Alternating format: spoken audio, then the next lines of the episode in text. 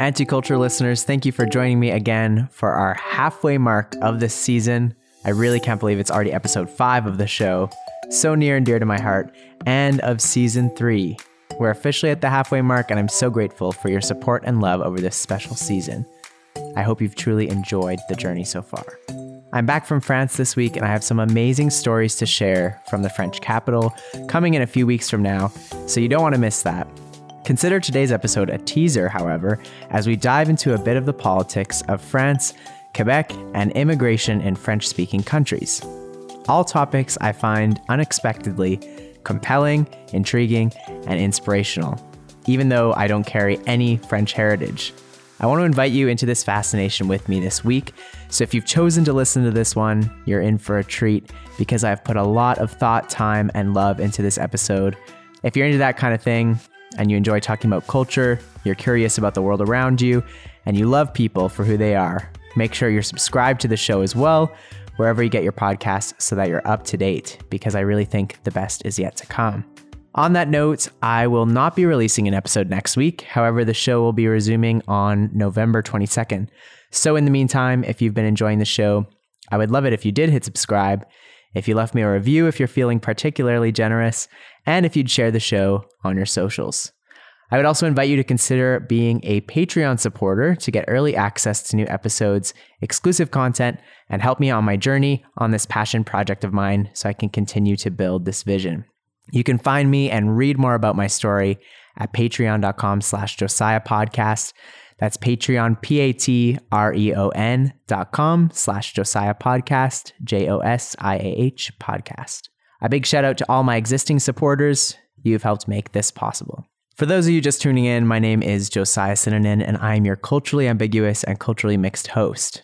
And no, this show technically isn't against culture, as the name would imply, but rather it is against the concept of culture that we have come to form, namely in the Western world. I've spent the last three years exploring the stories of people. People you would be keen to designate a box to, but people who have stories you wouldn't believe or expect them to have. At the end of the day, people are beautiful, and I'm convinced that someone's true culture isn't necessarily based on their background, but rather the unique mix of experiences and perceptions that someone holds to, which we can never access unless we begin to ask questions.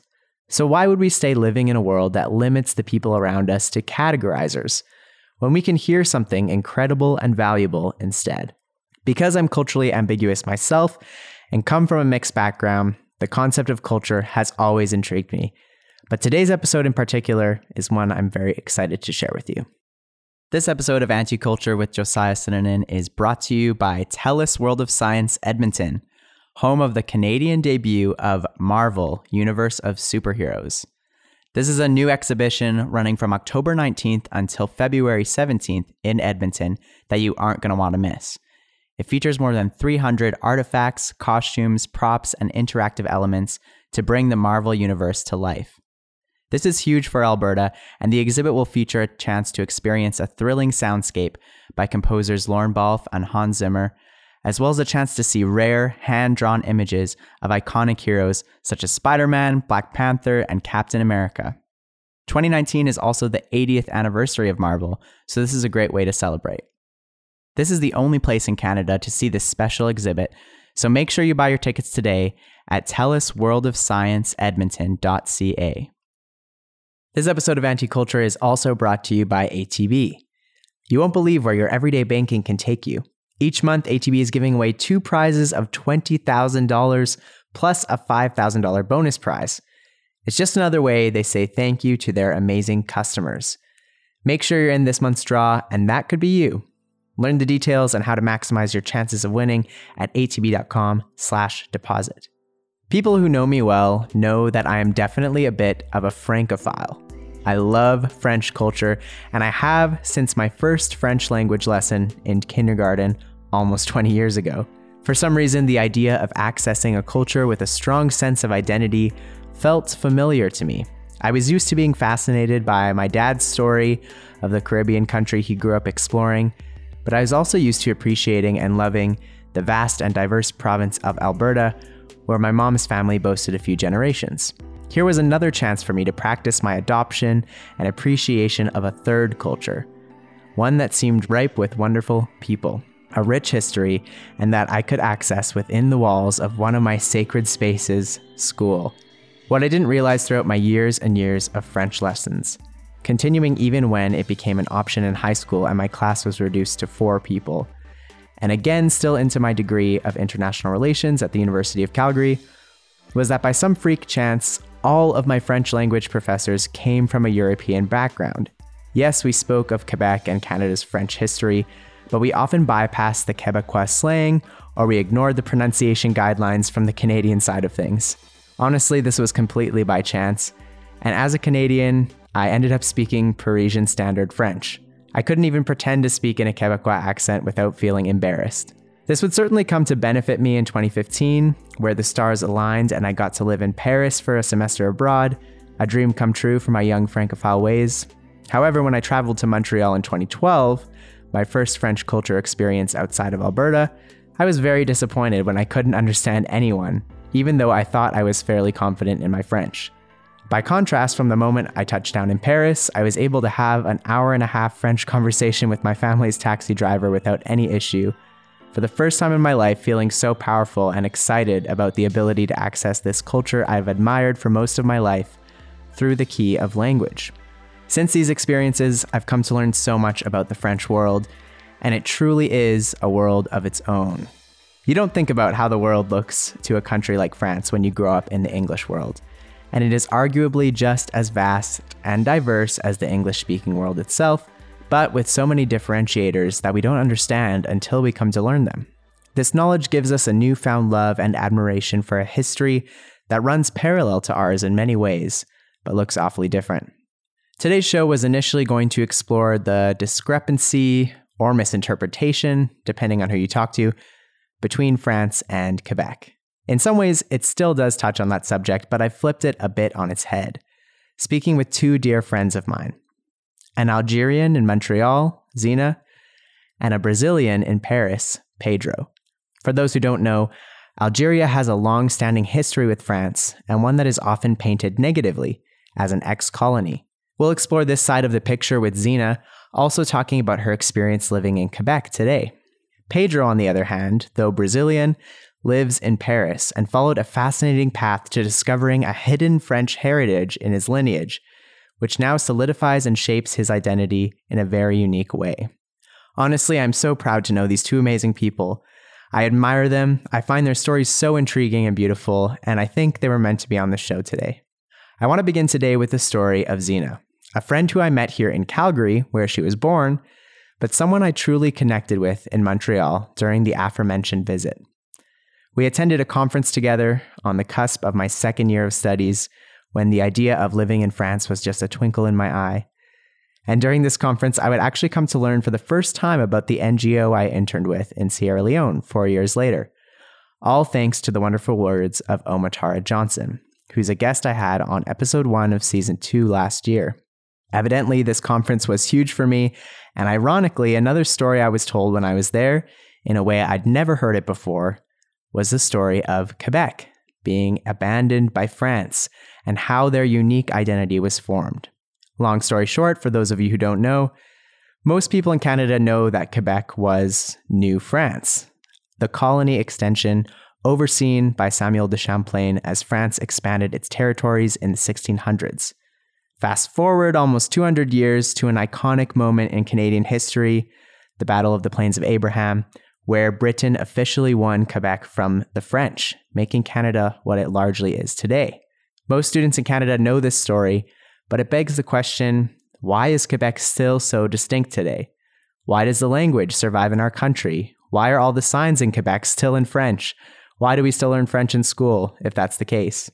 There are a lot of reasons for this, largely the sense of identity that formed in New France during this period and over the 200 years prior. But an often overlooked part of the story, which I heard for the first time during this conference, is the story of the abandonment that happened. France was in a position of choice during this time in history, with limited resources at hand. The choice of deciding which of their territories they could truly fight for. Either they could send the majority of their forces to the Caribbean to secure their settlements there, or they could send reinforcements to New France and Quebec, where they knew many of their people had resettled. Here's a hint technically, Martinique and Guadeloupe, two islands in the Caribbean, are still considered France today. And contrary to popular assumption, they are not their own countries. They speak French and they use euros. Yes, France chose to save the resources, namely sugar, from these islands over the plight of their own settled people. I think this is easy to write off as a matter of logic to some, given the historical context, but imagine being in the position of the Quebecois people. During an intense battle, you're awaiting the French ships to come around the bend of the St. Lawrence River and secure your identity and your destiny in a land you've come to love and a land that you initially settled, only to see no one come to your support. I'd like to mention for the anti colonialists listening that the French settlers in Canada actually had a reputation for working alongside the Indigenous peoples in a truly unique way, adopting much of their lifestyle, speaking their languages, and effectively mixing cultures in a way that the British simply did not take the time to do. These people were fighting to preserve something truly special that France failed to recognize. This sense of abandonment from their mother country would have been devastating culturally, incredibly confusing, and the ultimate betrayal. A really unique look in history at something that affected the identity of a peoples for generations, and technically one that happened in recent history. This meant a lot of things for people from Quebec and allowed them to develop the distinct culture they carry today, including the way they speak French. So, what does the relationship between France and Quebec look like today? Well, it's complicated and it depends on who you ask. We'll be exploring more with my guests today, and in any case, I find it so interesting that perhaps it is this single incident that creates such a sense of tension or distance between Quebec and France today. I've always been intrigued by this, alongside the language difference between these two entities, as I've mentioned, both of which, by the way, I do love very much, even though I still can't quite get the Quebecois twang to my French. This episode, I want to start with a story of my friend Zina Oukil, who is well aware of this history, but also of her own, coming from an Algerian background and now living and working in Montreal. So let's dive in.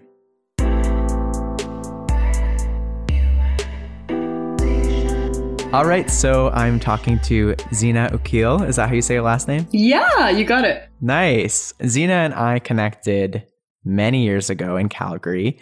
Zina's from Montreal. Yeah, we just kind of hit it off and haven't talked in a while. And now we're back together. And she's helping me out with this episode kind of talking about French identities. And specifically, I found your story to be so fascinating because you have Algerian background, mm-hmm. you live in mm-hmm. Montreal, you speak French, you just have a rich history. So I wanted to kind of dive into the cultural aspect of who you are. But before we jump in, tell us a little bit about yourself in your own words, how you culturally identify, and where are you living right now? What's going on? Well, I actually grew up in Calgary, Alberta, and then I moved to Montreal for university, where I double majored in communications and political science. I was definitely originally born in Algeria. My mother is also from a Russian background. We moved oh, to wow. Calgary, yeah, when I was eight years old because my mom works in the oil industry actually. She's a petroleum geologist, and Calgary was just the best place to go for that. So we spoke French at home, but of course, I was surrounded by a very Anglophone culture, and I started to kind of lose my French. And it was French is an important part of who I am, where I come from, all the historical intricacies that you know are linked to it. And so by a series of you know events i ended up in montreal and studied there and i worked there.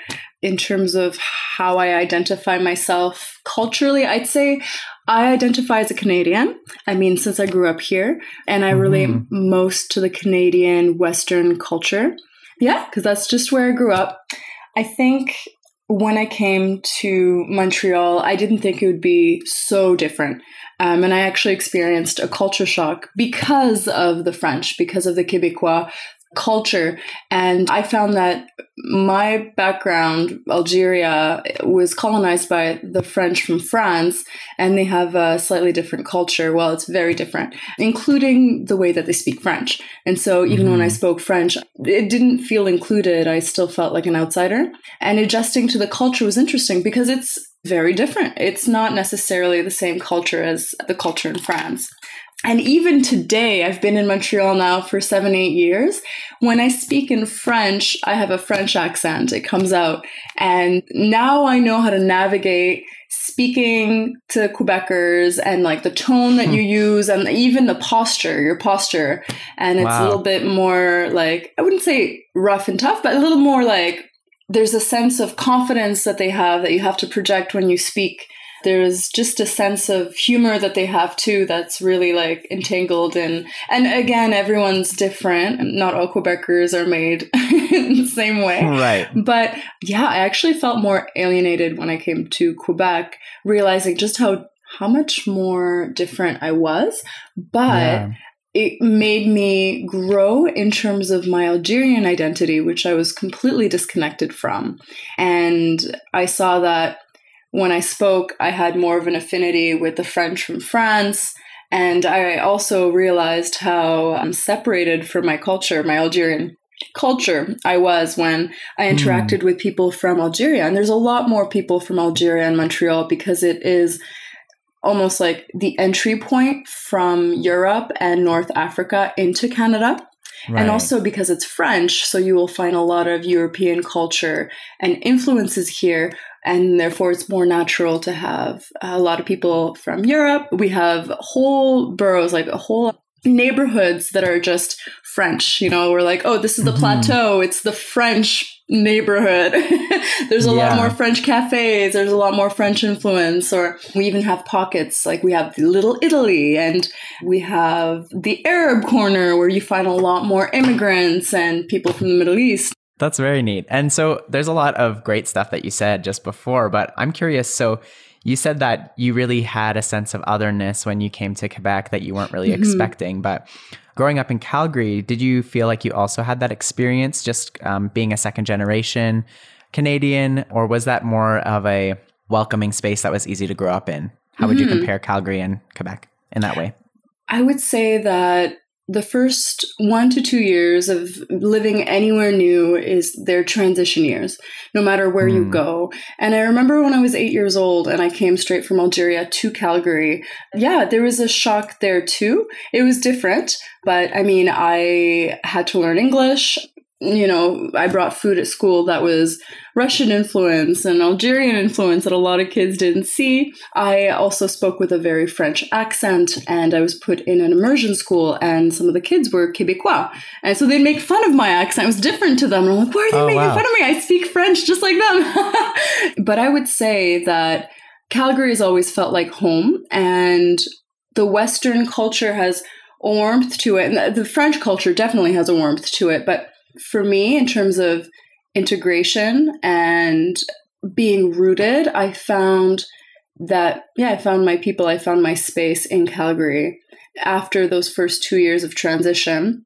I would say that now, being in Montreal for seven, eight years, I have found my people. I'm imagining that you've probably also spent some time in France. And I guess I'm wondering if you could maybe provide people that maybe don't have an idea a little bit of an outline of how Algeria and Algerians are perceived in France and being an ex colony, mm-hmm. what that experience is like in terms of your own cultural identity. Yeah, that's an intense question. it is. Yeah, like, feel free to unpack it. We can Yeah. We can break sure. it up. Let's jump into it. So I actually have never been to France, which is No way. Yeah, but I can definitely answer that question. I think being in Montreal and being faced with just being surrounded by more Algerians and more French people, you're bound to run into your roots and have to face it.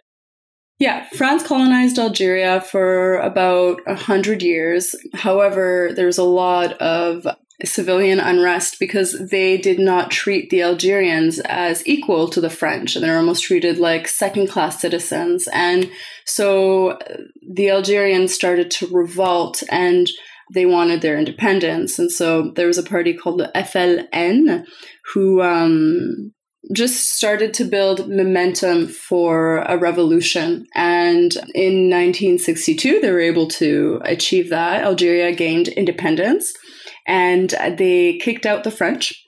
And a lot of the French who immigrated to Algeria and who were sent back were called pieds noirs, so blackfoot. And yeah, they moved back to France, and Algeria became its own kind of governing power, and it was messy. And yeah. From that point, um, a lot of Algerians still speak French. That's mm-hmm. kind of surprising to me, especially if there was a bad taste in their mouth about the French colonizers. Mm-hmm. And so it's interesting because, I mean, it's normal considering they were occupied for 100 years that that french influence was still very prevalent and there was definitely tension in society in regards to that where there are people who wanted to separate themselves from anything french and then there are people who saw separating from France as a big mistake because France brought so much culture to Algeria. And also within the government itself, there's a movement to be more secular in a way and then there's a very Muslim movement that just wants to just make it more of a Muslim country. So there's right. this tension still today. And I would say now there's less and less French influence because it's not it used to be taught in school.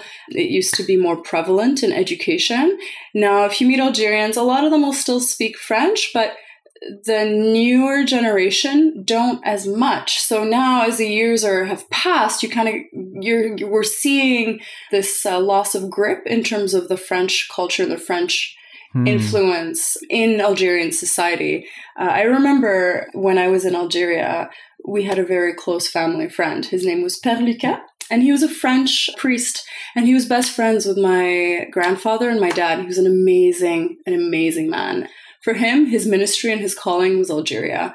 And the reason we left Algeria was because there was that civil unrest and there were yeah. uh, radical groups that were targeting anyone that had French affiliations or money or whatever, whatever it was. Mm-hmm.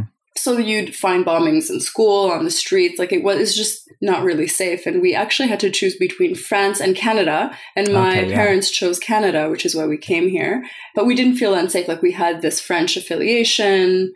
I mean, I spoke French as well at home. Yeah. And I remember also being in school and we were supposed to recite an Arabic poem. And I remember I totally didn't do my homework.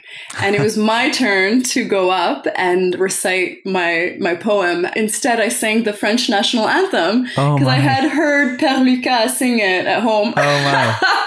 That's so funny. I, I got in so much trouble and the teacher was like, oh, you can't do that. And it was just this whole thing. And I vividly remember them teaching us to fear the French and all the horrible mm. things that they did to the Algerians and so it was interesting. Wow. For me, it was like water off of a duck's back because I had that connection to someone that I knew was from France and was an amazing figure in my childhood. Mm.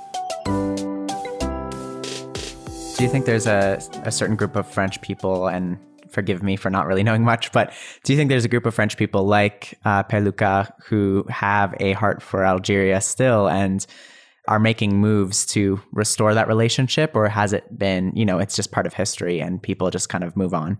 That's a great question. I'm sure. I'm sure of it. I'm sure Père Lucas is not the only one.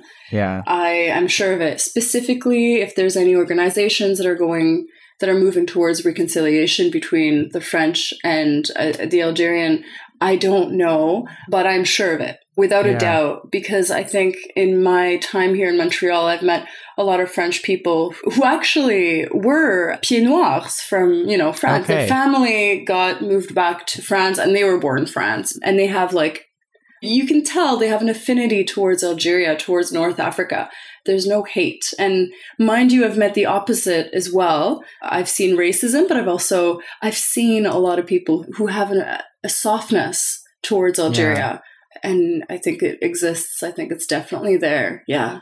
Mm. That's really interesting. Yeah, mm-hmm. to hear mm-hmm. that story. And I think it's a story that a lot of people don't classically talk about. It's a little bit hidden, at least in the in the Western world. So mm-hmm. thank you for giving us a bit of insight. I want to kind of discuss a little bit the disparity that exists historically and also a little bit today between mm-hmm. France and Quebec. And mm-hmm. I know you mm-hmm. haven't been to France, but you definitely have insight into both cultures. And yeah, I wondered if you could maybe speak to that. Is that something that you see changing? And why do you think that exists, that kind of tension between French people and people from Quebec? And mm-hmm. I don't know if it's just the language or if it's something more. Like, what do you think? I feel like perhaps it has to do with definitely the language, definitely the differences in doing things, definitely the fact that essentially historically the Quebecers were a French colony that was abandoned by the French king and they yeah. were actually in war against the English at that time. So they were left alone and essentially yeah. the English won on the Abraham Plains, les Plaines mm-hmm. d'Abraham, which yeah. then determined Canada's faith in becoming an English nation. And so I actually I think, sorry to pause you there. I of think Of course, no worries part of why I thought of you actually is because I think we, when I was in Montreal and we were part of that conference, I think we learned a little bit about that history. And for some reason, that's always stuck with me. Like mm. that image of these French people just waiting for their mother country to come and help them out. But France decided not to send their reinforcements. And so there's this almost dramatic historical moment yeah. where it's like, yeah. that boat didn't come across the the Saint Lawrence. It's like it was the it was the English that came. Yeah, and uh, yeah, I just wonder like how much of that maybe is still generational. Like it's totally. so interesting. I think that at that time it was a fight for land. And now it's it's that fight is still alive, and Quebecers are such passionate people, and it's like they've never accepted that defeat in a way. And this is again my mm. subjective personal opinion. If I'm offending of anyone, course, I am so sorry. but what I've noticed is that was, you know, it was a fight for land, and now it's actually a fight to preserve culture through their mm. language. And then in that sense, you can even see that they're more gun ho about preserving words that were used a long time ago than the French. Like even like mm-hmm. simple words like hot dog. Like in France, they call it hot dog, and here yeah. they're like chien chaud. Mind you, not everyone uses that term, but like the I've you never know, heard that. yeah, that's so like, funny. The diehard Quebecois, like chien chaud, or like you'll see wow. it in, in different words, like they'll be really adamant about translating them, making sure it's French, and even yeah. the signs. Um, there's a law called La Loi 101, Law 101, where you have to have a French sign for your shop name um, yeah. and it needs to be like slightly bigger by some percentage than the english sign otherwise you get a fine and there's actually like the language police that exists wow. and does an audit of like businesses to make sure and otherwise they give you a ticket so it's interesting yeah and it's it's actually like i for some reason i've always like felt such a love for that i think it's kind of beautiful that there's that fight for preservation because mm-hmm. it's almost like this image in a lot of ways of and i mean it's it's weird how similar there's some similarities to Algeria, even reclaiming its own identity and making sure they preserve who they are. And mm-hmm, um, totally, yeah, that's that's really fascinating. Yeah, definitely. So it's almost in that there's almost this attitude of we have to preserve the way we speak and our language because you know this has already happened in the past with France, and so we're now we're completely separate, and we have to make sure we stay separate, and we also mm-hmm. need to mm-hmm. make sure we stay separate from the Anglophone Canadians mm-hmm. because of our history. Mm. And it's cool that that births a sense of pride rather than a sense of shame or, you know, shrinking back. It's more like we are proud to be who we are. And I think that's a, that's a beautiful thing. It's true. It's very true. There's such a fire and a passion and art that uh, Quebecers all have. And yeah, it, it is beautiful. I agree with you 100%. That's really cool. Mm-hmm. So, can you maybe break down for me what it means to you now that you say that you're Canadian? How do you view that, especially because you know, you're from the West, you speak French, now you live in mm-hmm. Montreal. what does being Canadian mean to you as someone who's had the experience you've had? Yeah, it's interesting. I I think I realized that I identify more as a Canadian when I've actually gone back to Algeria. And even this summer, I traveled to Sweden. And every time I leave Canada and I, I go anywhere else to travel for whatever reason, I find myself eager to come back because there's nowhere like Canada. Canada is so diverse. It's so multicultural. I, I remember going to Algeria for the first time, going back since I came here when I I was eight, and people over there called me an immigrant. They're like, "Yeah, yeah, we know you're born here, but you're an immigrant. You you do not speak Arabic. You know, you don't conform to this society. You're an immigrant culturally." Right. And it was true, and it was interesting. I was like, "Oh my gosh, but these are my people, but I don't." Fit. and yeah. Yeah, going to the States, which is an Anglophone country, experiencing that different culture and realizing, like, yeah, I, I feel Canadian. I associate more to Canada. The Yeah. yeah, just in a lot of ways. And I I think that the thing that I love the most about Canada is that because everyone here is an immigrant except for the natives. Everyone is an immigrant. I just feel such a sense of belonging and also the ability to say, I'm Canadian, but I'm also Algerian and Mhm. Russian, and I can honor where I come from with the ability to say that I'm Canadian. And I'm on a journey to also learning more and more where I come from without that being an insecurity for me because we're there's just so much in Canada. Mhm. So I'd say I'm in the process of learning about my heritage without shame because as a Canadian, I have space to discover who I am more and more every day because I know that I'm not the only one who comes from here, moved here, who, you know, and I'm not the only immigrant here either. And and some people will definitely act like they own this place, but Canada is owned by a collective. That's why it's Canada. And that's that's why I feel like a Canadian because of that. Because Canada is owned by the mass, by the, we're a collective of cultures put together. But yeah, I Yeah. love it. It's I'm Canadian because that's what Canada is for me. You previously mentioned that you have a very strong history with the language and it's very important to you. And I think there's always something with French people, whether you're from Quebec or from France, where the Mhm. language is this beautiful thing that is just par- such a strong part of what makes French people French. And and I've learned a lot of French myself and spent time in both places. And I just I really love the language myself. And Mhm. yeah, I wanted to hear kind of your thoughts with that. Like, how Yeah. important is the language to you, and why is it important to you? yeah. What's special about it? I think that French is such a beautiful language, and often you'll hear like, "Oh, French is a romantic language," and it. I think it definitely is. I agree with that, and I I feel like whether it's French from Quebec or whether it's French from France, the language is a representation of the people behind it and the soul of the people from that nation. It's like their spirit is in a way if i were to compare it to something it's like it, it's conveyed through the language. So that's why there's such an attachment to it because your spirit is a part of it it's a strong part of who you are. It it defines you. And so mm-hmm. when you look at the french language in france you see there's a poetic tune to it just even the intonation in the way that you say things. And how there's like a million different words like to say one thing but all of them have a Mhm. variation of that one thing and are used in different ways. Like it just kind of shows the intelligence of its people and it shows like the depth of who they are. And yeah it's so when you find someone that speaks your language you essentially you speak a language and you feel comfortable in it so when you find and you find yourself in that language so when you find someone that speaks that same language in that same way with that same cultural kind of framing then you feel at home. And Mhm. language is a way to communicate what's inside. Yeah it's a channel to communicate culture and who that person is within that culture.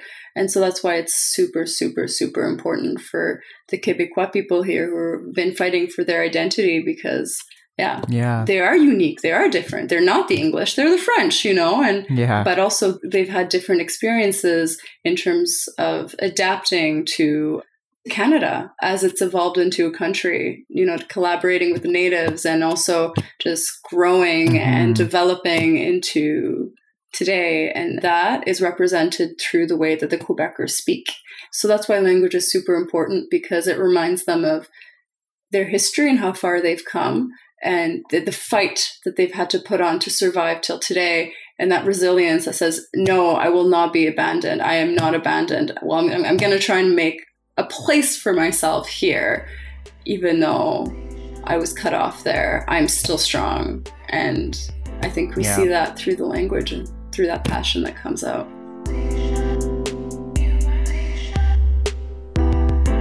Next on the show, I am proud to introduce my friend Pedro Mitro, an interview I recorded live in Paris last week. Pedro is a very special guy with a very special story, and ironically adds to this unique discussion in a way I don't think anyone else could. Everyone I know loves Pedro, and I think you'll really enjoy hearing from him.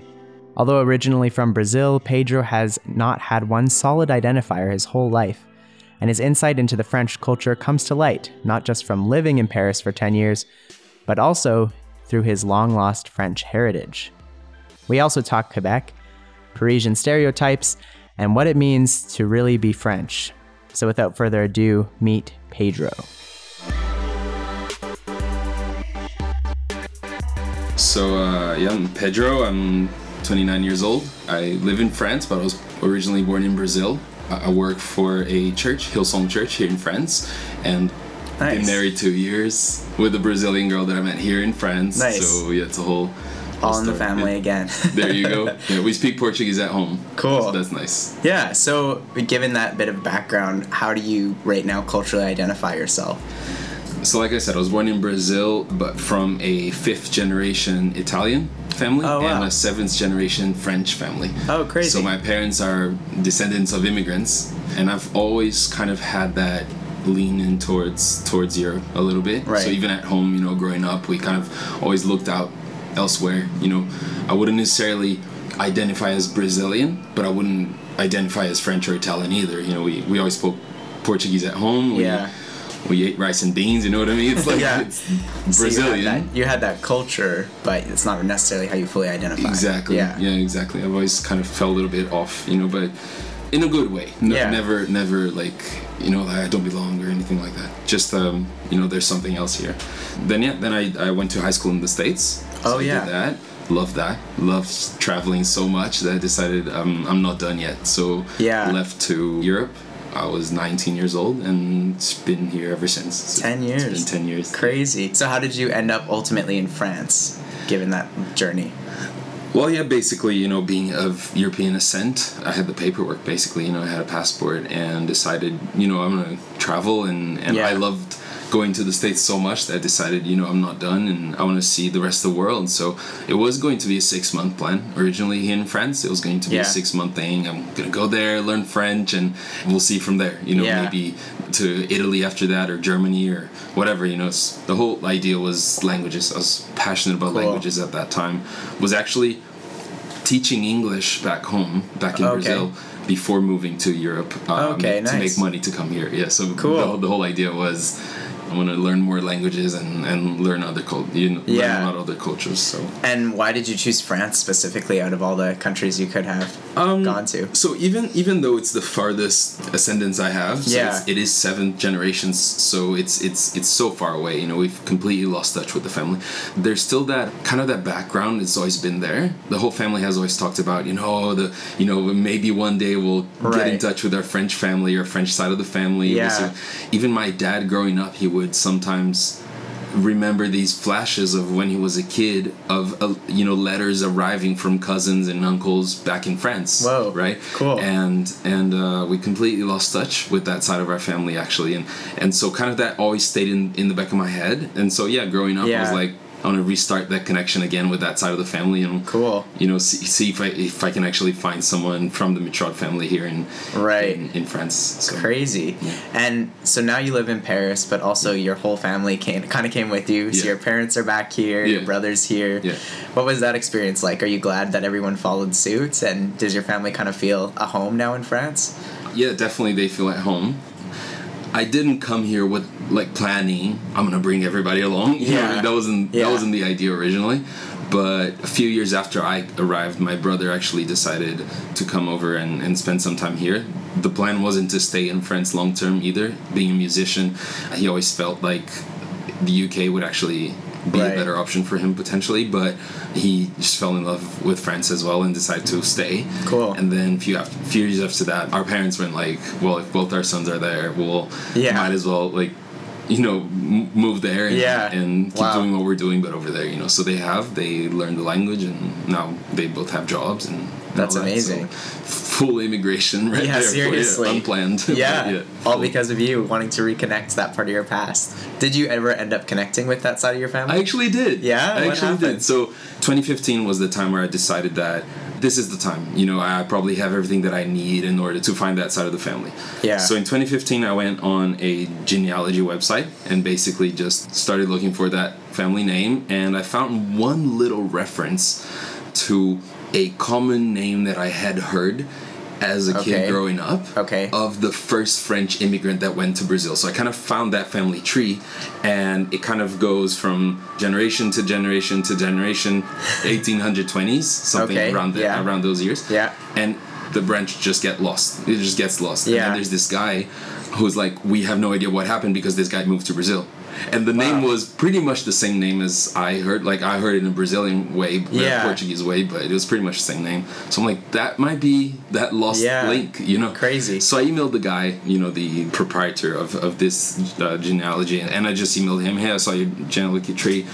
I saw your tree, and I just thought, you know, I'd get in touch because, like, my name's Pedro, I'm from Brazil, and Yeah. I've, I've always kind of heard there was a Frenchman who moved to Brazil, you know, around that around that year, and and this name is pretty similar and all Yeah. that. And anyways, I think it might be the guy. What do you think? Maybe two, three weeks after that, I get an email back, all saying, and, and he started saying, "Hello, cousin. it is so good to hear from you and to reestablish the link that has been lost after 200 years." Whoa. Yeah, which is kind of crazy. Yeah, yeah, Yeah. it's crazy. I'm like, oh my gosh, there's a weight in this email. Yeah, what I mean? yeah. And then he goes like, yeah, basically our ancestors would communicate, and I'm a cousin. You know, I'm a cousin, and then we kind of just started doing the connections. I came in with what I knew, and he came in with what he knew, and then we established that yeah, I was a, we were seventh generation cousins. So cool. And yeah, same family, and also I went. He actually doesn't live too far, so we went over with Crazy. my parents and had dinner with them one day. What? Yeah, yeah How was that experience for you, the dinner? this was emotional Yeah. to say the least he he's actually so passionate about this about genealogy and stuff and he has all the documentation in his home so he showed us all the paperwork with like signatures from 200 300 years ago with my name in it you know and basically he said you like your family because he's like he got the name from his mom's side so he's actually he do, actually Okay. doesn't have the mitrod name Right. and that name is actually lost in france so all the mitrods are now in brazil actually Oh, wow. yeah so that's interesting like the branch is lost in France because Yeah. it was basically a, a girl, a guy who moved to Brazil, and a priest that stayed in Wow. France, but you know never got married. Wow. So he said, your family they actually used to be blue collars. It's like you were mayors, you were city city hall mayors, you were you know doctors, and and there's actually this one city where the city hall is actually called La Maison Mitro. Wow. Yeah. So I, I saw it on Google. I haven't been there actually. Okay. I have to. It's a planned trip that I have, but. Whereabouts in France is that? Uh, it's south of Paris, uh, maybe two three hours. Okay. by train, not too far. Nice. Uh, near the biggest city close by would be Limoges. And he said if you go there today, I reckon they would roll out the red carpet or something. Yeah, you know, yeah. Because you guys are legends over there. That's like, that name has never been lost. There's there's streets named after you guys, and Wow, yeah, cool. which so I've, I don't know. I've, I'm still to go and, and see for myself. Yeah. He showed me a document, a letter with the Pope's seal Oh, wow. right? And it's written in Latin, but it's basically a wedding ceremony. Okay, Uh, certificate. the like a wedding Yeah. certificate between our, you know, mitro guy and then some girl. So the story behind it is basically if you want to marry someone that's within your family ties, maybe Yeah. like to, you know, second cousin or third cousin or something like Yeah. that, this this church actually has to step in. Okay. And basically say, like approve it. yeah, appro- like we approve. They are members of a congregation. They haven't sinned or whatever, you know. So we allow Crazy. them to marry in, before God, and nothing's gonna go wrong. Yeah. And if the priest approves, then the church can marry that, Okay. that couple, right? So if it's like a just a regular, you know, everyday Joe getting married to whoever's, you know, his second or third cousin, Yeah. the local priest can do that. Okay. If it's kind of a more like maybe a more rich family or someone with more notoriety or something like that, Yeah. notoriety or something like that, then the cardinal in that region would have to approve. Okay, And if it's like someone really like important, it has to go to Rome, and the Pope actually has to, Whoa, to approve it. Yeah. crazy. So he's like, this is just to show how much of a big deal your family was back in those days. Wow. Because there's the Pope seal in that, you know. So I don't want to sound like I'm bragging because coming No, into so talking cool. with that guy, I'm like, I'm like. I am the Brazilian, you know, Yeah. foreigner, and just want to kind of, you know, just tell me, Yeah. just show me the way, Teach me, you know, teach me about being French, you know. Oh, that's so and he funny. goes like, "Your Excellence," it's like Your Majesty, wow. come through my door. That's crazy because what chances are there that he'd be so into genealogy? He's probably like waiting for this day to come know, almost. Yeah. That's so epic. and you could tell he was really passionate about it. He's Yeah. like, show me all these documents. I'm like, I only have a couple hours. So Yeah. I have to do this again.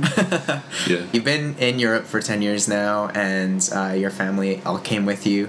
And so I kind of want to shift the discussion a little bit to talking about immigration in France and kind of how that's perceived and yeah, just kind of how your identity has shifted as time has gone on too, especially with such a rich and unique story. Because a lot of people, it would be easy to just write you off as, not write you off as, but, you know, box you or categorize you as Brazilian. Your family came from Brazil, and that's Yeah. kind of the end of the story. But they would not know that that big part of it unless you had the chance to tell them that. So, Right. as someone who kind of moved here, fresh faced and not really involved in the culture initially, hmm. how do you think immigration is perceived in this country, in France? What's the general feeling about it?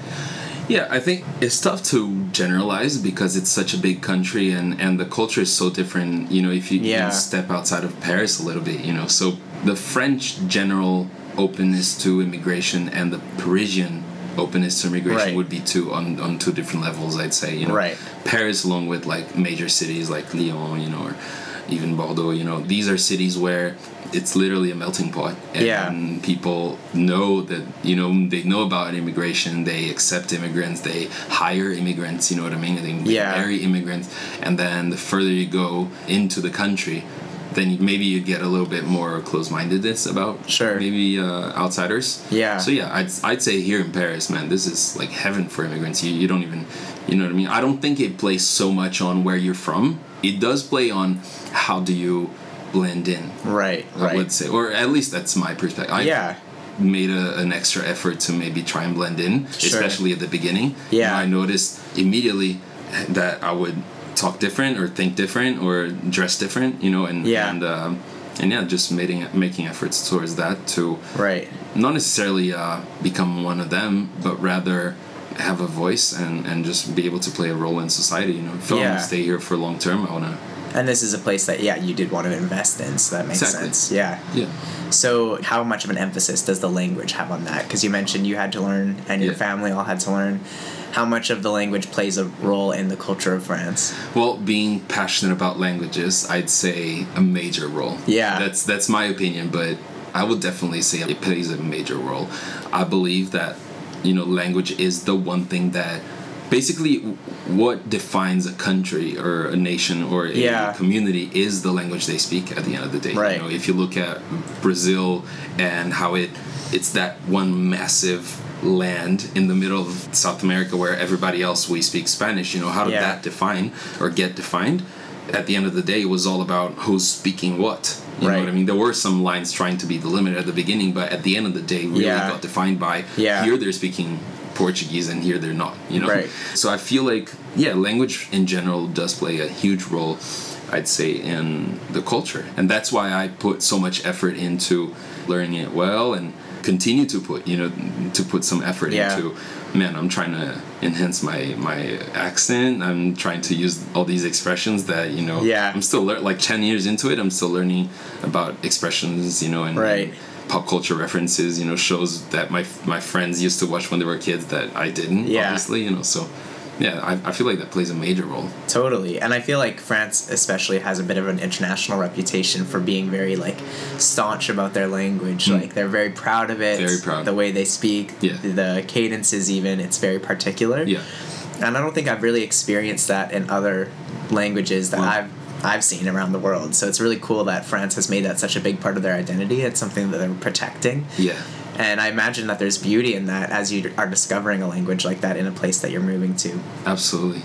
I love it. I, I love the whole idea of, you know what, language is about communicating a message, you know, conveying a message. Yeah. And, and let me put it this way I worked at a startup at one point in my life here in France, and I used to work with this, like, really high level thinker and and really in, like just a really interesting person Yeah. super intelligent Yeah. and well basically we wanted to interview some some people to to hire onto the startup so i was helping them find uh, different profiles and brought someone in who was mexican or something like that spanish Okay. originally spanish speaking and we interviewed the person and they were really interesting super cool background really like qualified for the startup i loved them i Yeah. loved the profile and my boss the founder of the startup said you're right they are really qualified but i have a hard time with the accent it's almost like do you not want to be a part of this do you not want Yeah. you know Wow. I, I feel like I, I in my mind even though i see the cv even though i see all the diplomas and everything i automatically underqualify the person or, or you know Yeah. rule them out because they don't speak good french Right. good enough french which Right. which for me was like wow like th- this actually plays a major major role you know, in, in how people perceive you So speaking of the language, I guess coming from Canada, I've had a lot of mixed reactions being here and speaking French and when I was doing my studies even people are very shocked that I'm from Canada because they expect me to have a Quebecois accent and I've seen it happen where there's people from Quebec that are here and right away Parisians are like, "Oh, you're from Quebec," or Yeah. "Oh, you're from Canada." Yeah. And then my reaction are pe- people are like, "Oh, where are you from?" And I'll tell them mm-hmm. Canada, and they're like, "Oh, like how did you get your accent?" And I'm like, "Well, I'm not that kind of Canadian." you know? Yeah, so I'm curious now that you've been here a little while, mm-hmm. what is your perception of Quebec and how do you think people think about people from Quebec here in Paris specifically? What's the perception? And I guess that kind of ties into language a bit too. Absolutely, Yeah. absolutely. So the general feel that I get is not a negative one. It, Yeah. you know, it would be, ah, you know, it's the brothers and sister out there. You know, Cool. uh, you know, the other on the other side of the pond, basically. Yeah. I feel like there's still that language separation, obviously, because the accent is so distant from Mm-hmm. Yeah. what you know the French would speak like here in Europe. That yeah, there's there's kind of that distance, that separation. But all in all, the French are really proud or and really happy about their language, like you said, you know, and, and really happy that French would be spoken in, anywhere in the world, you know, ideally everywhere in the world. I did actually do linguistics in, in university, and they said something interesting about Brazil, and I imagine that in Quebec it was pretty much the same thing. Yeah. So, lang- language is a living thing, a living thing, right? And and they and my teacher said this. Uh, I remember as if it was yesterday. They said, language is a living thing, and when it is like a living thing, when it is at its home and its birthplace, it will just allow itself to develop and to Yeah. live, live freely and to just be itself and develop into whatever it wants to develop. you know? Yeah. So all these expressions rise and, and, and are born, and different pronunciations, different ways of saying things Yeah. in Europe, European languages have kind of taken that direction where every language is kind of going the same direction, which is basically cutting down vowels, going from Okay. consonant to consonant, right? Because communication Right. happens. like Kisa. Yeah, yeah, yeah, yeah, exactly. So, Yeah. so the whole idea is, if the point of language is communicating, what you want to do at the end of your phrase is to have said as much as possible with the least amount of effort Yeah. possible, right? That's Right. the general tendency of Right. how languages should work. So European languages, where they, you know, they're all at their birthplace, they have this kind of general tendency that we're seeing, which is consonants are more and more moving from one to another as quickly as possible, and we're getting rid of vowels. Yeah. On the contrary, if you look at South America and maybe even North America, you have that accent on the vowels. You use a lot of sounds Right. and you want to emphasize that. And that's seen in Spanish, Portuguese, even maybe French. Yeah. And so that's one interesting thing, you know, which is basically on our side of the world, Yeah. we haven't actually allowed for the language to develop itself as much because it was not it was never in its birthplace to begin with Right. and so it, it kind of closed itself in itself and decided in order to survive i need to stay the same so if you want to look at how they were probably speaking or some expressions or maybe even some pronunciation things back in those days when we were first colonized at like look Quebec. at those countries. Look Yeah. at Quebec. Look at Brazil. You know, and and obviously, you know, with anglicisms and and Yeah. you know globalization, obviously now we're you know It's multi- changing a bit, but- changing a bit. Yeah. Right. But I, f- I felt that it was really interesting. Yeah. Actually, I do. I remember you saying that exact thing to me years ago when we talked about this, and that Yeah. stuck with me too. When you said that, I was Yeah. like, I actually heard like the French in Quebec is like what it would have been like in the 1600s more so than more so than what it is in what it France is in for France. sure. Yeah, I would say so. Which is super interesting. I think. It's yeah. the, it is the case for Brazil, definitely. Yeah. know, vowels used to be a lot more present in the speech, you know, and today, man, you go to Portugal, Yeah. like, it sounds like Russian almost sometimes. Crazy. Yeah. What's your experience like in Portugal? Like when you speak your Portuguese, do you feel weird? Yeah. Yeah, like we we understand each other. Yeah. it's just like distant cousins, like you, like you, Yeah. like, you know, potentially Quebec and French. Right. Which is interesting because you Yeah. get that experience as a Brazilian person Absolutely. in Portugal. Absolutely. But they understand what I say. I understand what it, what they say. Right, It's just right. there are these expressions, you know, like always. Yeah. Yeah. Yeah, but sometimes they do go like, we don't use that word. Like that is too old. No word, way. You know, and, Crazy. and yeah, so that that Huh. kind of stick with that. Yeah. I think for a lot of Quebec people, how they feel is like it's almost as if lots of people have had experiences where they come to France, being from Quebec or whatever, Mm-hmm, and um, you know people will either like pretend they don't understand what they're saying or Okay, like you know scoff at them or something, and Yeah. and then on a wider scale, just historically, which I might get into a bit on this episode, but I think there's kind of that deep seated generational thing of, Mm. you know, France decided to send their troops to the Caribbean instead of to North America to Right. help the new France stay in Canada Right. rather than because they wanted to keep their sugar in the Caribbean. Right. And I think there's that perception of like France doesn't really Yeah. care about us. I see. Huh. so it's interesting in Quebec today because as much as they are Canadian and they they are a big part of what makes our culture stereotypical and Definitely. Yeah. But it's crazy because now actually just after this recent election a lot ofQue- the Quebec separatism has risen up again. Yeah. No. In general, in general, my personal opinion is every uh, Quebecois I've met is uh, welcomed into not even you know I'm not even saying just me my my general my general circles Yeah. uh, my friendship just my friendship social circles you know they love Quebec they love Canadians and and you know it's just it's, it's a fun Cool. accent it's it's it's cool you know it's Yeah. well well viewed so Okay, yeah, that's I- awesome. I actually had no idea That's a- lot of this so Yeah, that's a cool answer. And I know that you work with some people that were from Quebec and moved Yeah. here, and then they went back and kind of helped with some church stuff in Canada. Mm-hmm. So that's kind of cool too, that connection that's forming in a way. Absolutely, and I feel like so obviously uh, today Hillsong isn't yet represented in, in Quebec, but when it is, we're definitely going to be connected. You know, because we've been translating songs for you know fifteen Yeah. years now, and we've we have all this French content that we could be helping them out with. especially because you have a bit of an outsider perspective. If you were asked to by someone not from Paris or France, how do you think you'd be able to loop French people into a box? How would you hmm. describe the culture? So, what would be this is what's characteristic of France, this is what makes the people who they are? So I've I've heard that French people complain a lot.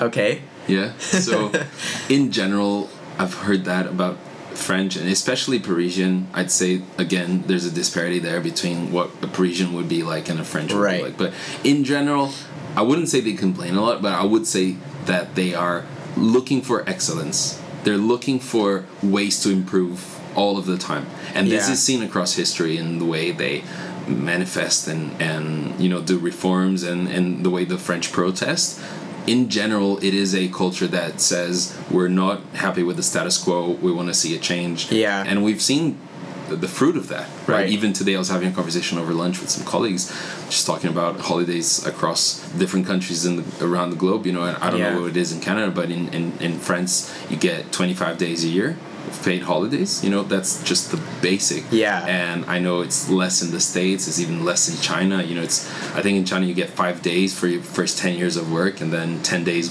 once you've worked twenty years. So something like you know what I mean. Kind of you work for your holidays Yeah, uh, yeah. as you grow, but yeah, like this is just one aspect of the fruit of this quality of the French. I see it as a quality where it's like. Yeah, we're not going to just accept the status quo. We want to look into this, and there's probably a better way to do this. Right. Totally. It's not only with uh, you know holidays. It's work conditions, is work contracts, retirement. I know health and medicine. You know, Right. healthcare Yeah.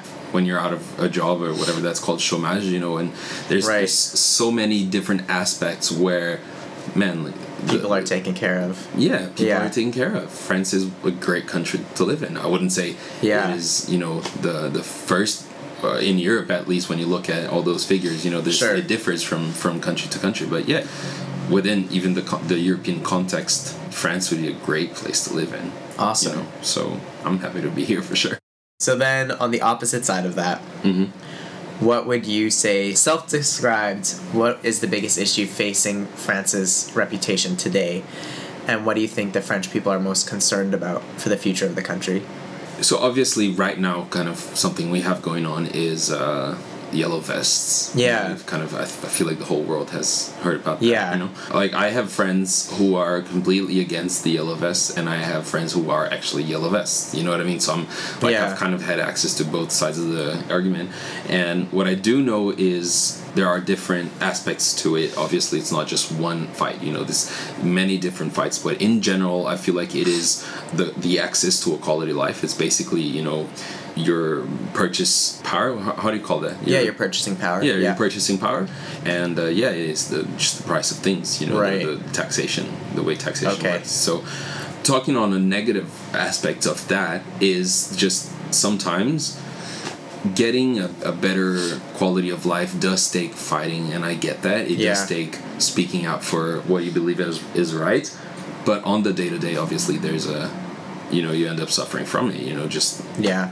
You know with so many strikes you end up getting you know you, you come in work late or whatever you know so so it's like you're, you're always kind of in that tension because you, you want your life to work out well you want your transportation Yeah. to work out well you want to be able to go to your supermarket and do whatever you have to do and buy whatever you have to buy and then at the same time you're kind of happy that those workers are actually you know striking and, and protesting for what they believe is Yeah. right you know what i mean Right. so so it's, i feel like a negative aspect of all that would be as a you know French citizen now and having to deal with all of that in the day to day is Yeah. you have to live in the constant tension of I want to just be able to do life and then at the same time is Yeah. people are constantly unhappy and it's realizing you Right. know how do I do I even take sides do I even want to take sides Yeah. do I want to join the fight or just uh, Just live life. live and take things forward you know So- Yeah. French people are definitely concerned about to answer that question the purchasing power that that would be that's the fight you know that is, Yeah.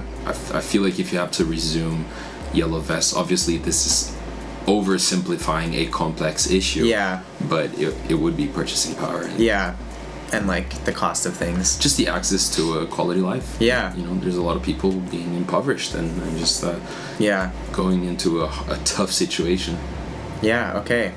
So after all that's said and done, and you being here for a while, and your family being here, and kind of making those links and getting more of an understanding for the culture and the language, at this point in your life, do you feel like you're more French than Brazilian?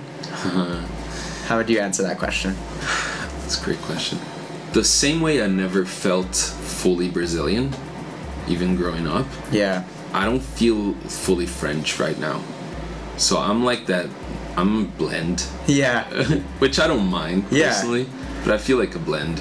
Do you wish No. you could say you were one thing, or are you happy? I'm happy. Cool.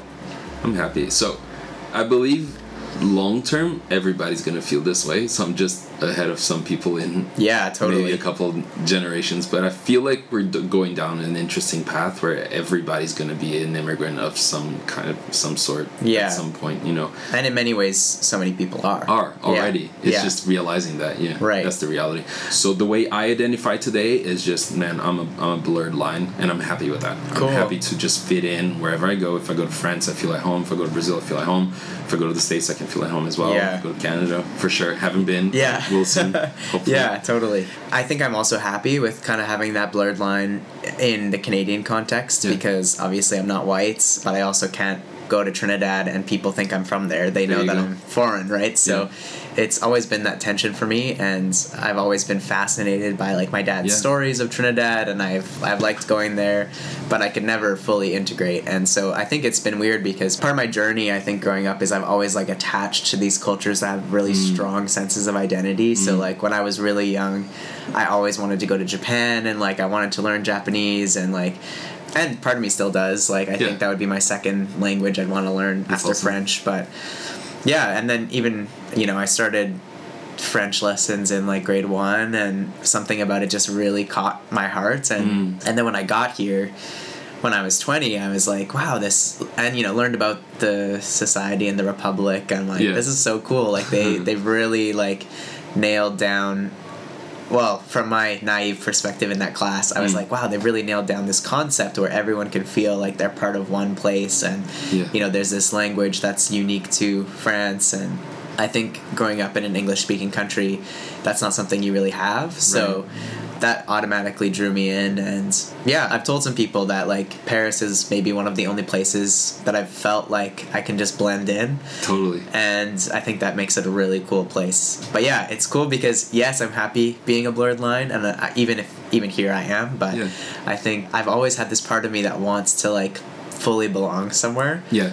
So yeah, I see that you're caught in the tension, and Totally. and it's it's it's maybe gonna be a, lifelong journey. You know, at the end of the day, what you're looking for is, you know, the blending in is. Yeah. I feel like that's the way forward. It shouldn't totally. it shouldn't be let's remark those lines and make them clearer so that people will really know who's from where. You know, and I, I feel like the, the way forward as a society, if we ever want to get anything done, Yeah. is going to be, you know what.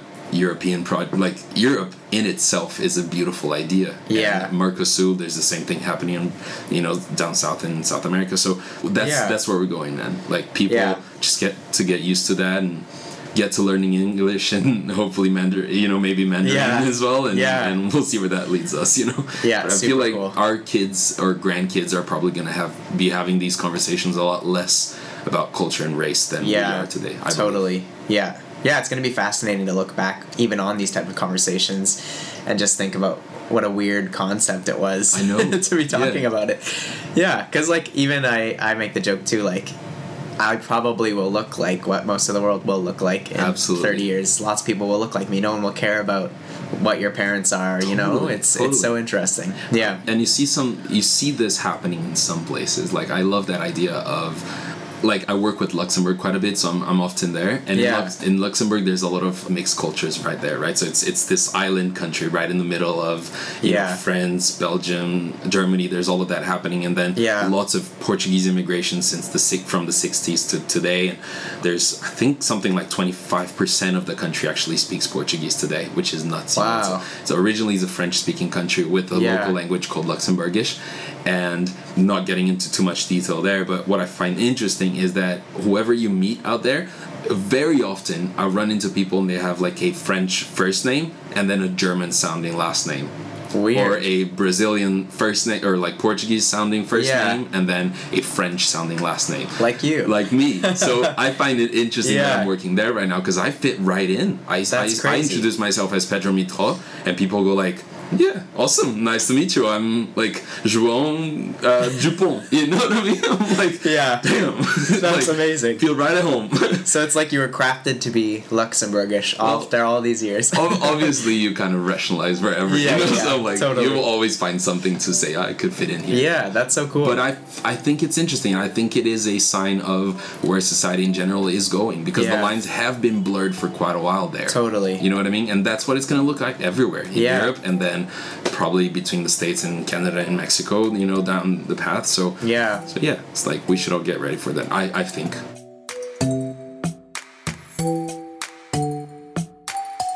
I hope you enjoyed this special episode, one near and dear to my heart, pertaining to a bit of the French world, one that a lot of my listeners wouldn't have been familiar with. Do you have a different experience that could add to this discussion? I'm doing a special compilation of mini stories surrounding this topic, so if you think you have something to add to the conversation, if you have experience as a French speaking person in a French territory, or if you have French heritage, or if you're a Francophile like myself, send me a message by filling out the form at josiahpodcast.com slash contact. If you enjoyed this episode in particular, I would also encourage you to check out my episode on Franco-Albertan culture, found on season one, with my guest, Joelle Courteau Willard. The subculture of Franco Albertans in this province is a fascinating one, and if you look hard enough, there are French communities and French people everywhere you look. It's a rich world out there, and a common thread is certainly the language. Speaking of Alberta, I do want to make a quick mention of the great network of podcasts that Anticulture is a part of, the Alberta Podcast Network, powered by ATB. Check out my show and more like it at albertapodcastnetwork.com. Make sure you're subscribed so you don't miss my special Paris episodes coming soon. And I'm so looking forward to hearing from you as we continue this discussion online and through my special mini project. Please consider contributing where you can, even if it's just a tweet or a DM to at Josiah Podcast or by becoming a patron. Thank you so much for tuning in and hearing my dear friends and I discuss something not usually discussed. It's fun for me to imagine both Pedro and Zina walking around Paris and Montreal and not being given a second thought as to their cultural stories. However, we got exclusive access today, and what incredible stories they are. What's your story, and what questions are you asking the people around you? Let's continue to challenge the concept of culture together. I'll talk to you again soon on November 22nd for another episode of Anti Culture Season 3. I'm your host, Josiah Sinanen, and thank you again for tuning in. I hope you enjoyed.